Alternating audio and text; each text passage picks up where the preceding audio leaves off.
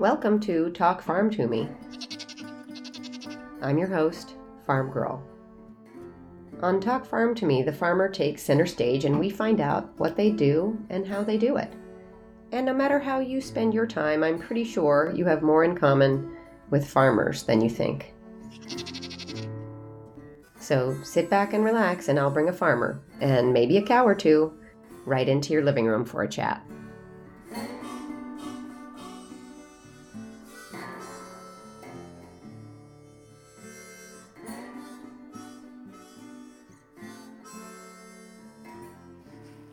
The past two weeks since the last Talk Farm to Me episode aired, the global cases of the novel coronavirus, or COVID 19, have skyrocketed. Globally, tallies have soared from 126,000 to nearly 490,000. Related deaths have gone from 4,600 to more than 22,000 and rising. The numbers are hard to get your head around. In the United States, schools are out, kids are home, parents are home, restaurants and other businesses deemed non essential are shuttered. Nationally, the number of cases has grown from 1,300 two weeks ago to nearly 70,000 today. It's staggering. The stock market has plummeted and is sinking deeper on a daily basis. Since the January 21st discovery of the first U.S. coronavirus case, the country has turned itself on end. Supermarket shelves are bare. Items like bread, sanitizing wipes, and toilet paper are hard to find at all.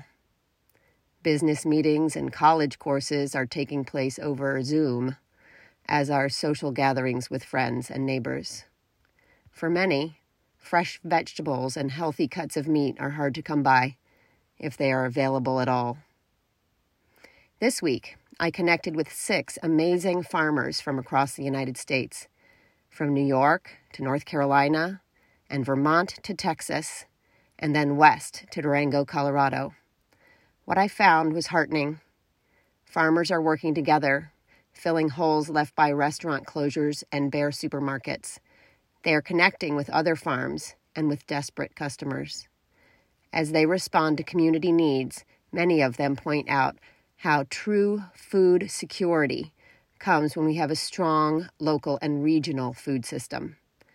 They are hoping that consumers will realize that a local food economy might be the most secure way to get food, even during normal times. Farmers are, for the first time, being publicly heralded as essential workers. And more than ever, their customers, new and old, are recognizing the importance of their work. This entire conversation is at the heart of why I started Talk Farm to Me. Farmers are essential. They need to be recognized and valued by you and me and by society and society systems.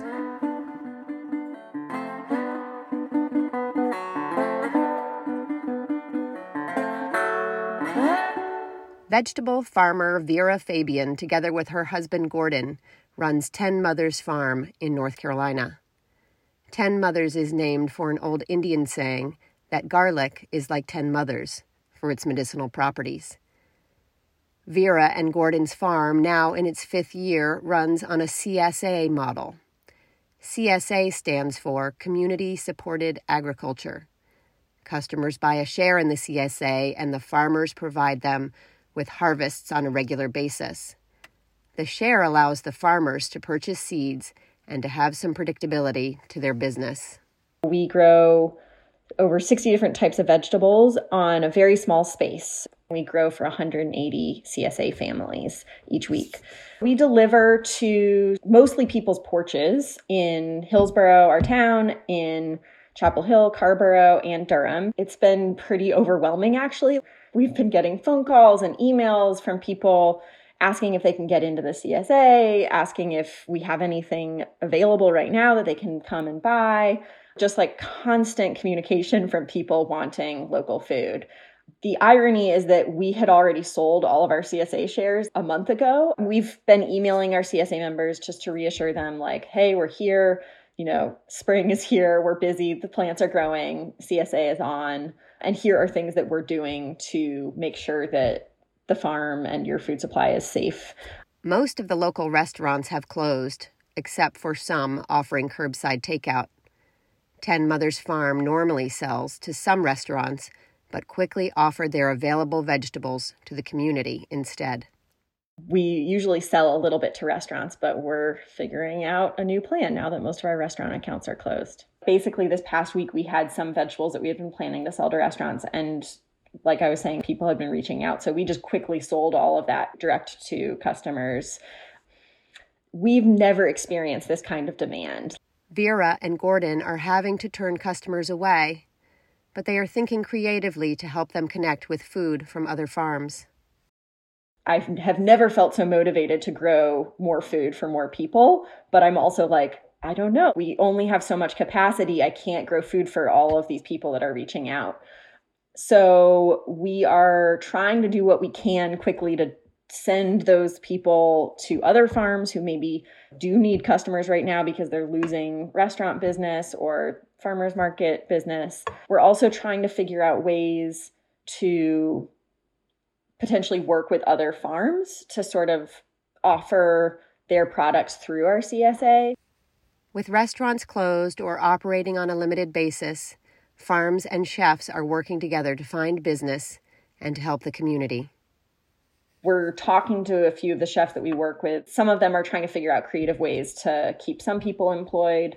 One of them is going to be cooking meals for hospital workers. And so he's going to be looking for local produce for those, which is amazing.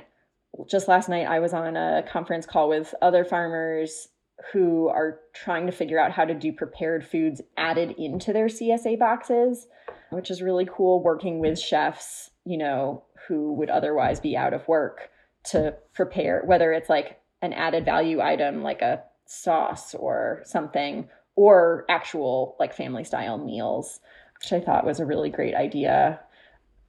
Farms like Ten Mothers Farm in North Carolina are responding to a global crisis on a local community level. Vera and Gordon are under a lot of pressure they feel a tremendous responsibility to provide essential nourishment to their neighbors.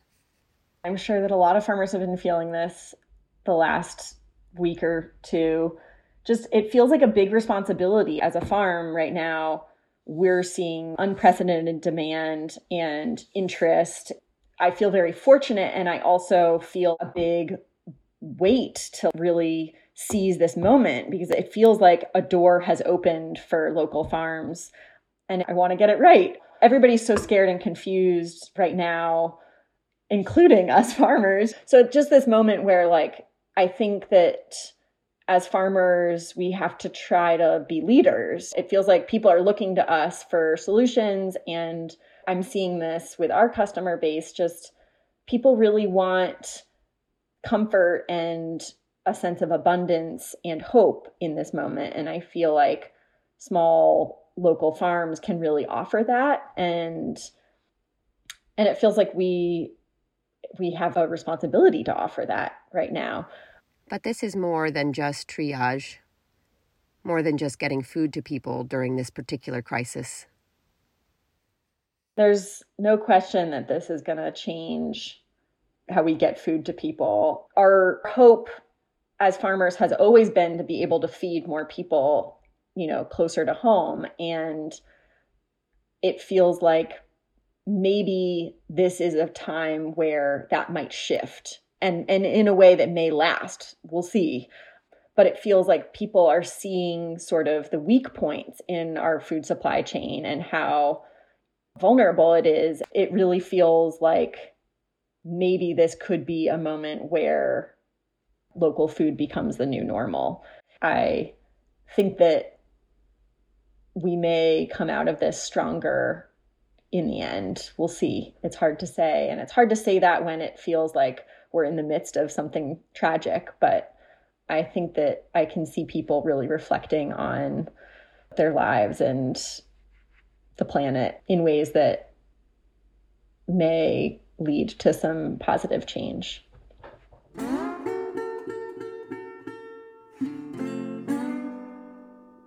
On a 57 acre farm in Brenham, Texas, sandwiched between Houston and Austin, farmer Michael Marchand is dealing with similar issues. Whitehurst Farm supplies eggs and chicken, turkey and beef, as well as produce to high end Houston and Austin restaurants. Part of our business is chef owned, higher end restaurants that appreciate how we grow, what we grow.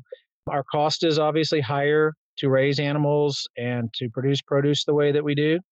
So they're going to have to pay up to be able to have access to our products. Obviously, now this week, that whole model has shifted. 90 to 95% of our revenue came from restaurant customers. Michael has a business background. As an entrepreneur, he instinctively structured his farm with the idea of risk in mind. Even though most of his business was to restaurants, he maintained an email list and connected with his community on social media. That proved a smart backup plan. When I say retail, that's customers ordering direct from us on our website. So we very quickly converted over from mostly restaurant sales, a little bit of CSA and, and retail online sales to at this point exclusively retail sales. Now that's, you know, 98% retail today, you know, 2% restaurant uh, at this point.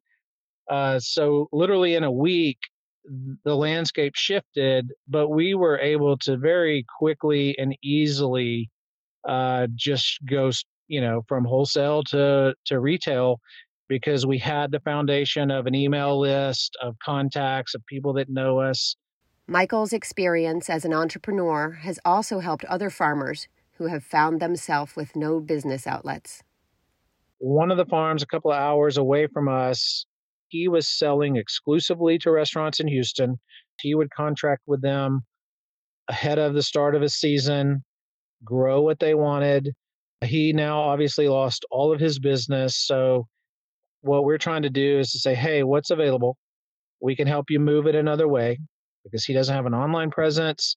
He didn't have a retail presence or retail list. I never thought that I would be someone that would call other farmers to say, sell me what you have. Let me let me take what you have and I'll move it for you. I personally like having to think outside the box and be self-sufficient. I like being able to very quickly say, you know what, we need to shift and we need to do these things to be able to supply the people in our community. Michael points out Texas's dirty little secret. Local farms are scarce. Houston is a food desert, basically. It holds lessons for the entire country. The situation in our area is extremely grim when it comes to local uh, production. We're a big country with a lot of people. And I think one of the problems that we have, which is a good problem, is there is abundance. There's abundance in our country. It's fairly easy to get food. If you run out of something, you can stop at a gas station and find produce or you know things like that. But what that has delivered to us as, as a society is a complacency. Michael has noticed that consumers are thinking differently. They are finding value in locally available, well raised, healthy food. We're not selling the same commercially produced, you know, confined animal meats. You know, we're selling pasture raised meats.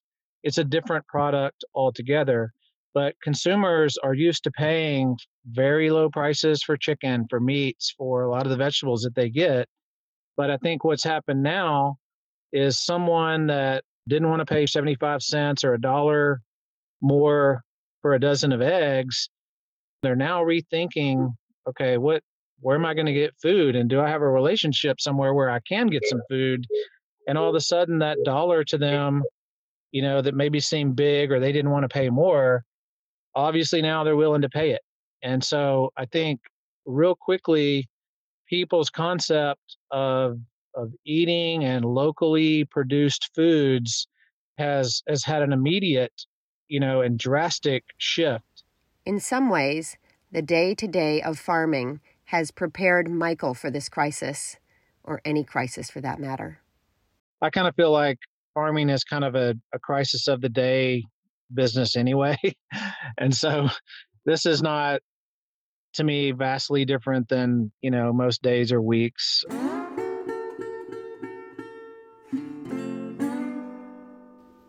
From Texas, let's head all the way to upstate New York, north of Albany in Grafton, where the snow is still six inches deep.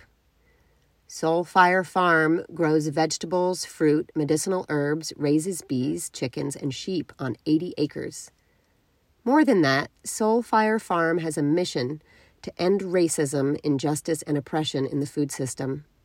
It is also a training farm that has engaged some 15,000 aspiring farmers over the past 10 years from Black, Latino, and Indigenous communities in 36 states and three countries. I spoke with farmer Leah Penniman, one of the co directors of the farm, about their food justice mission and the work they are doing to support the farmers in their network. Their family, as they call it.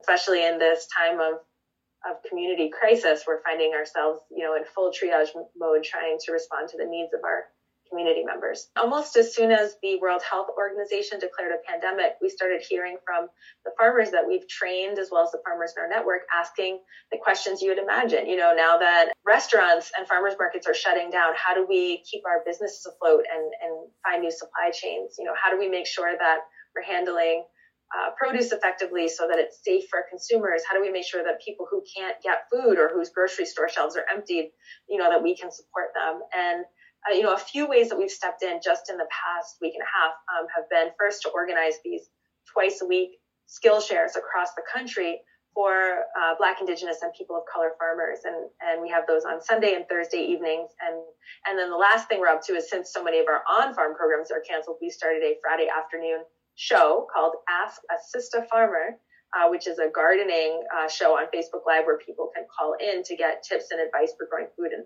so those are just just this week, you know, new initiatives that we've been building in response to this real yearning for people to um, quickly localize their food systems. Leah and her whole team at Soul Fire Farm are keenly tuned in to the needs of the most vulnerable in our communities and some of the inherent ironies and injustices in our food system. You know, anytime we have a crisis, it's the people who are already vulnerable in the population who are going to be most impacted. Latino and Hispanic farm workers do 85% of the hands-on work in the food system, yet only manage about 2.5% of the farms. So, you know, literally there would be no food, like our food system would come to a screeching halt if it wasn't for um, these folks doing the day in and day out labor. Yet they're not protected um, under labor law. So that means if someone, they're forced to still work because they're considered essential workers, right? They don't have paid time off. If somebody gets sick, they lose income. So there's a disincentive to stay home if you're not feeling well. Um, and this is, of course, exacerbated in the time of, of pandemic. What Leah and her team and network at Soulfire Farm have known forever that our food system has some fatal flaws is now becoming apparent to others. I think in these times where we see the infrastructure of empire, you know, that corporate infrastructure really showing its cracks and even crumbling in some cases. You know, what we've been talking about and doing all along in terms of mutual aid and small scale regenerative local economies, you know, folks are quickly realizing that that's essential and um, looking to all of us to guide and lead um, in these times. All of these ways that, that farmers have of surviving uh, in the day to day with our local economy, these are the structures that now society is needing to lean upon as a farmer, Leah has always thought of herself and her family as essential. But hearing national rhetoric about farmers' essential status is welcome. She just wants it to mean something real. I have to say, there is a, a gentle pride, right, in being considered an essential worker. I would love to see that reflected in wages, benefits, and legal protections, and not just cute memes, right, on social media this is an, an example for the times of, of the direction that society needs to be going in. And, and I hope that we can each day, rather than kind of succumbing to despair or giving in to hopelessness, that we can rise um, to the occasion and move towards life.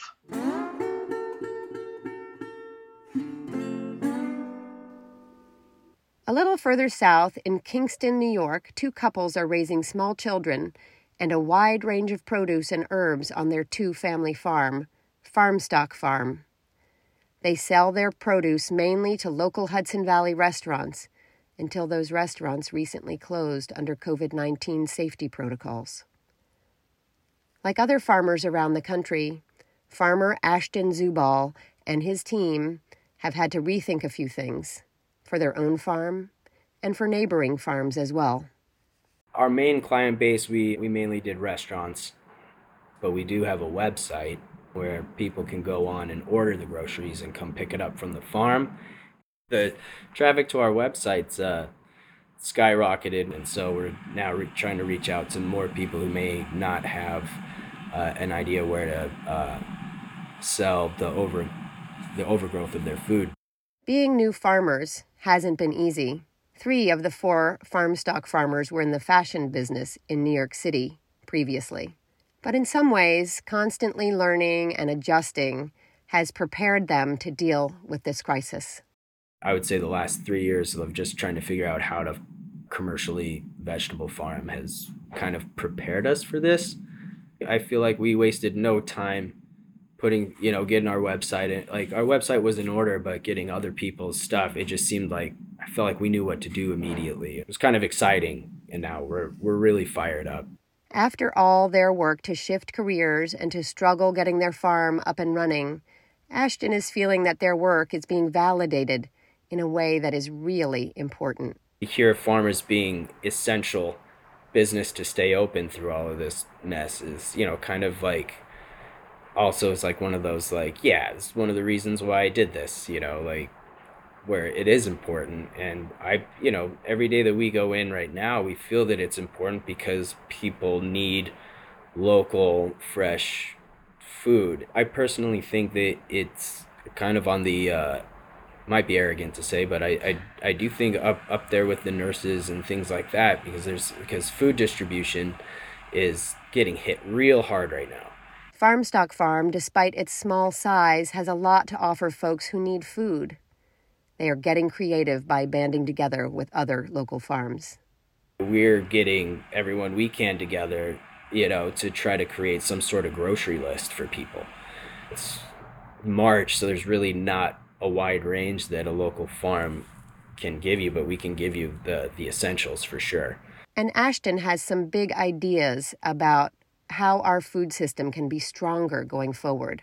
I think it's a time for people to see how important it is to you know, in my opinion, localize food, regionalize f- food distribution, really look to the small farms. I see this as a really good time uh, for for farmers to connect. Like it, how how can the farmers in a region be co-opt in a way or you know like be connected somehow both with resources and uh, distribution in the United States, how we don't have a have a food system is pretty weird. Like it's still the Wild West, you know. It's it's pretty crazy on food distribution and the system itself, how people get their food. I think it right now is really showing the the downsides to the food distribution.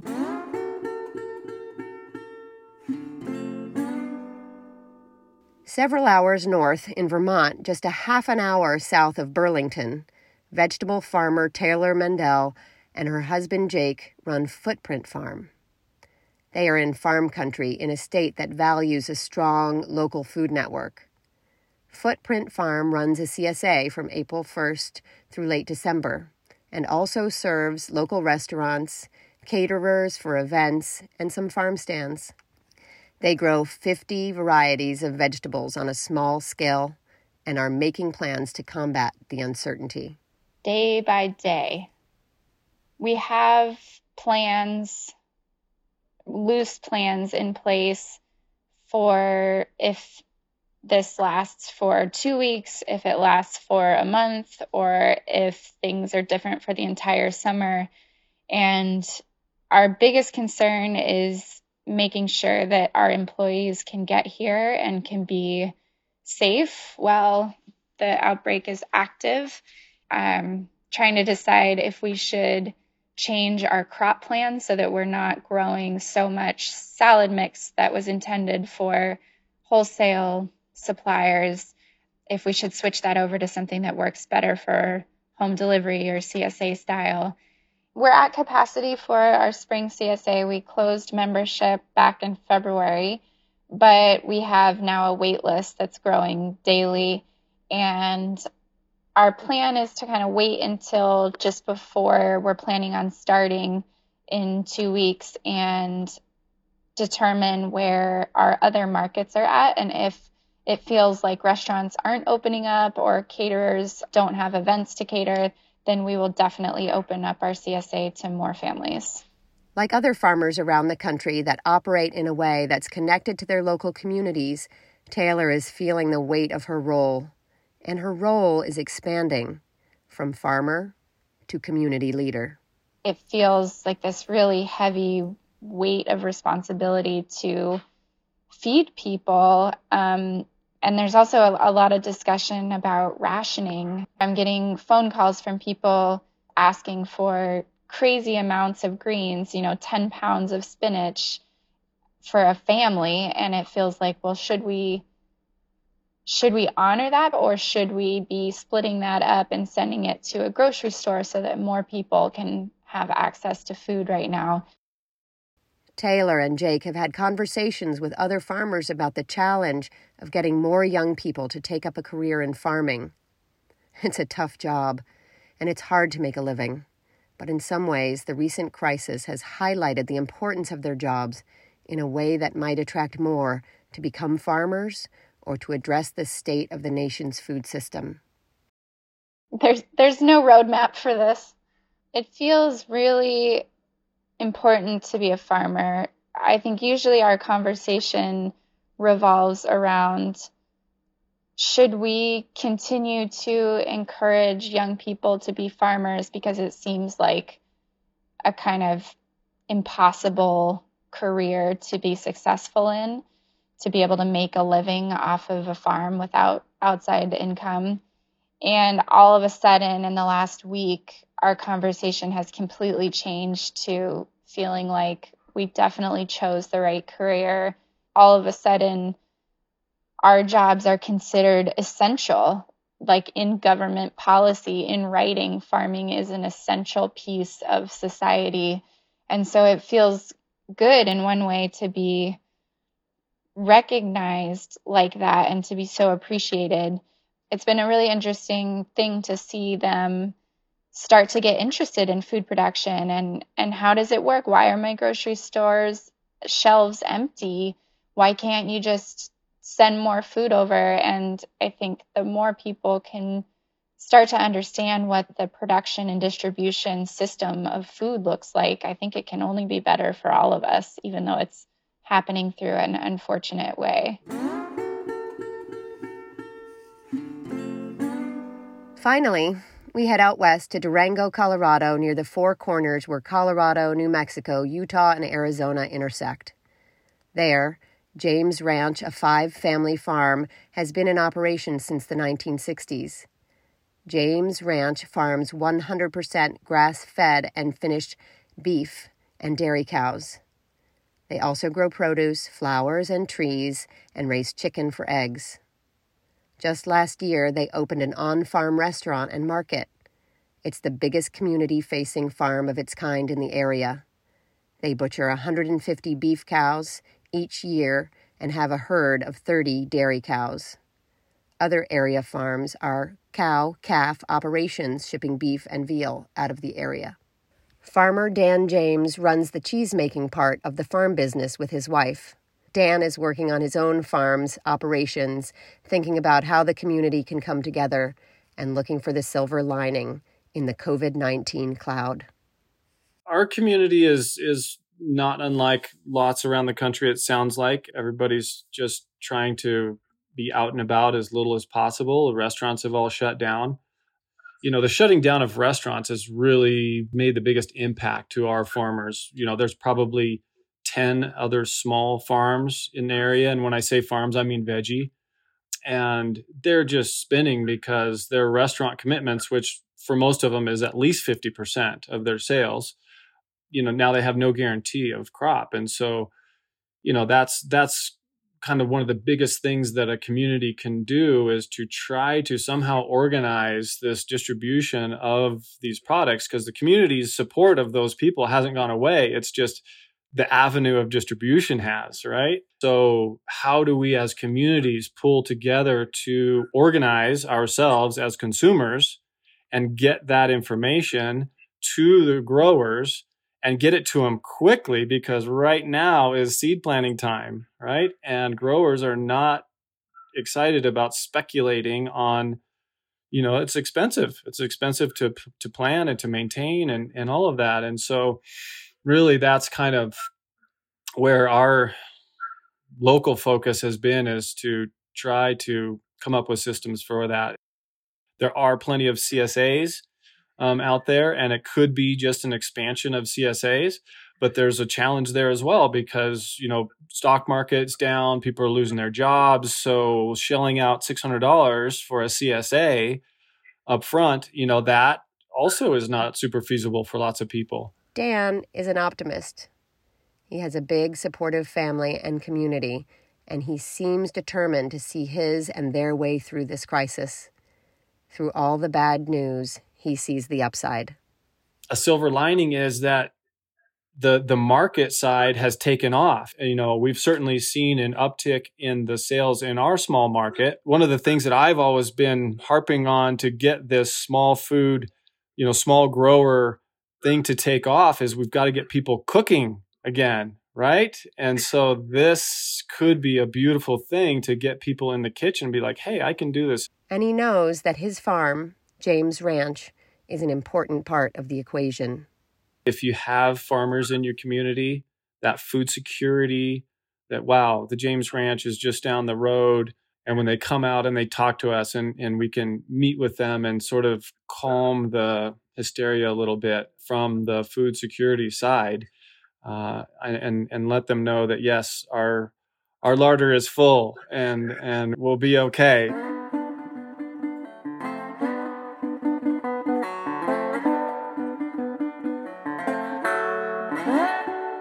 Our farmers are proving nimble amidst the panic. They shift quickly to find customers when restaurants close. They work with chefs to offer creative additions to local CSA shares. They help other farmers find new customers. When grocery store shelves run bare, farmers sell to us directly. We are secure in our communities because of our farmers, and a future of safe, clean food in our backyards is available to us. The silver lining of this pandemic is demonstrating itself within communities where farms and farmers are abundant. In communities where small farms are less prevalent, signs of a crumbling and mismatched food system is evident. As you spend time at home, take a moment to contemplate your food system. Is it working? Who's there making it work? How can you play your part?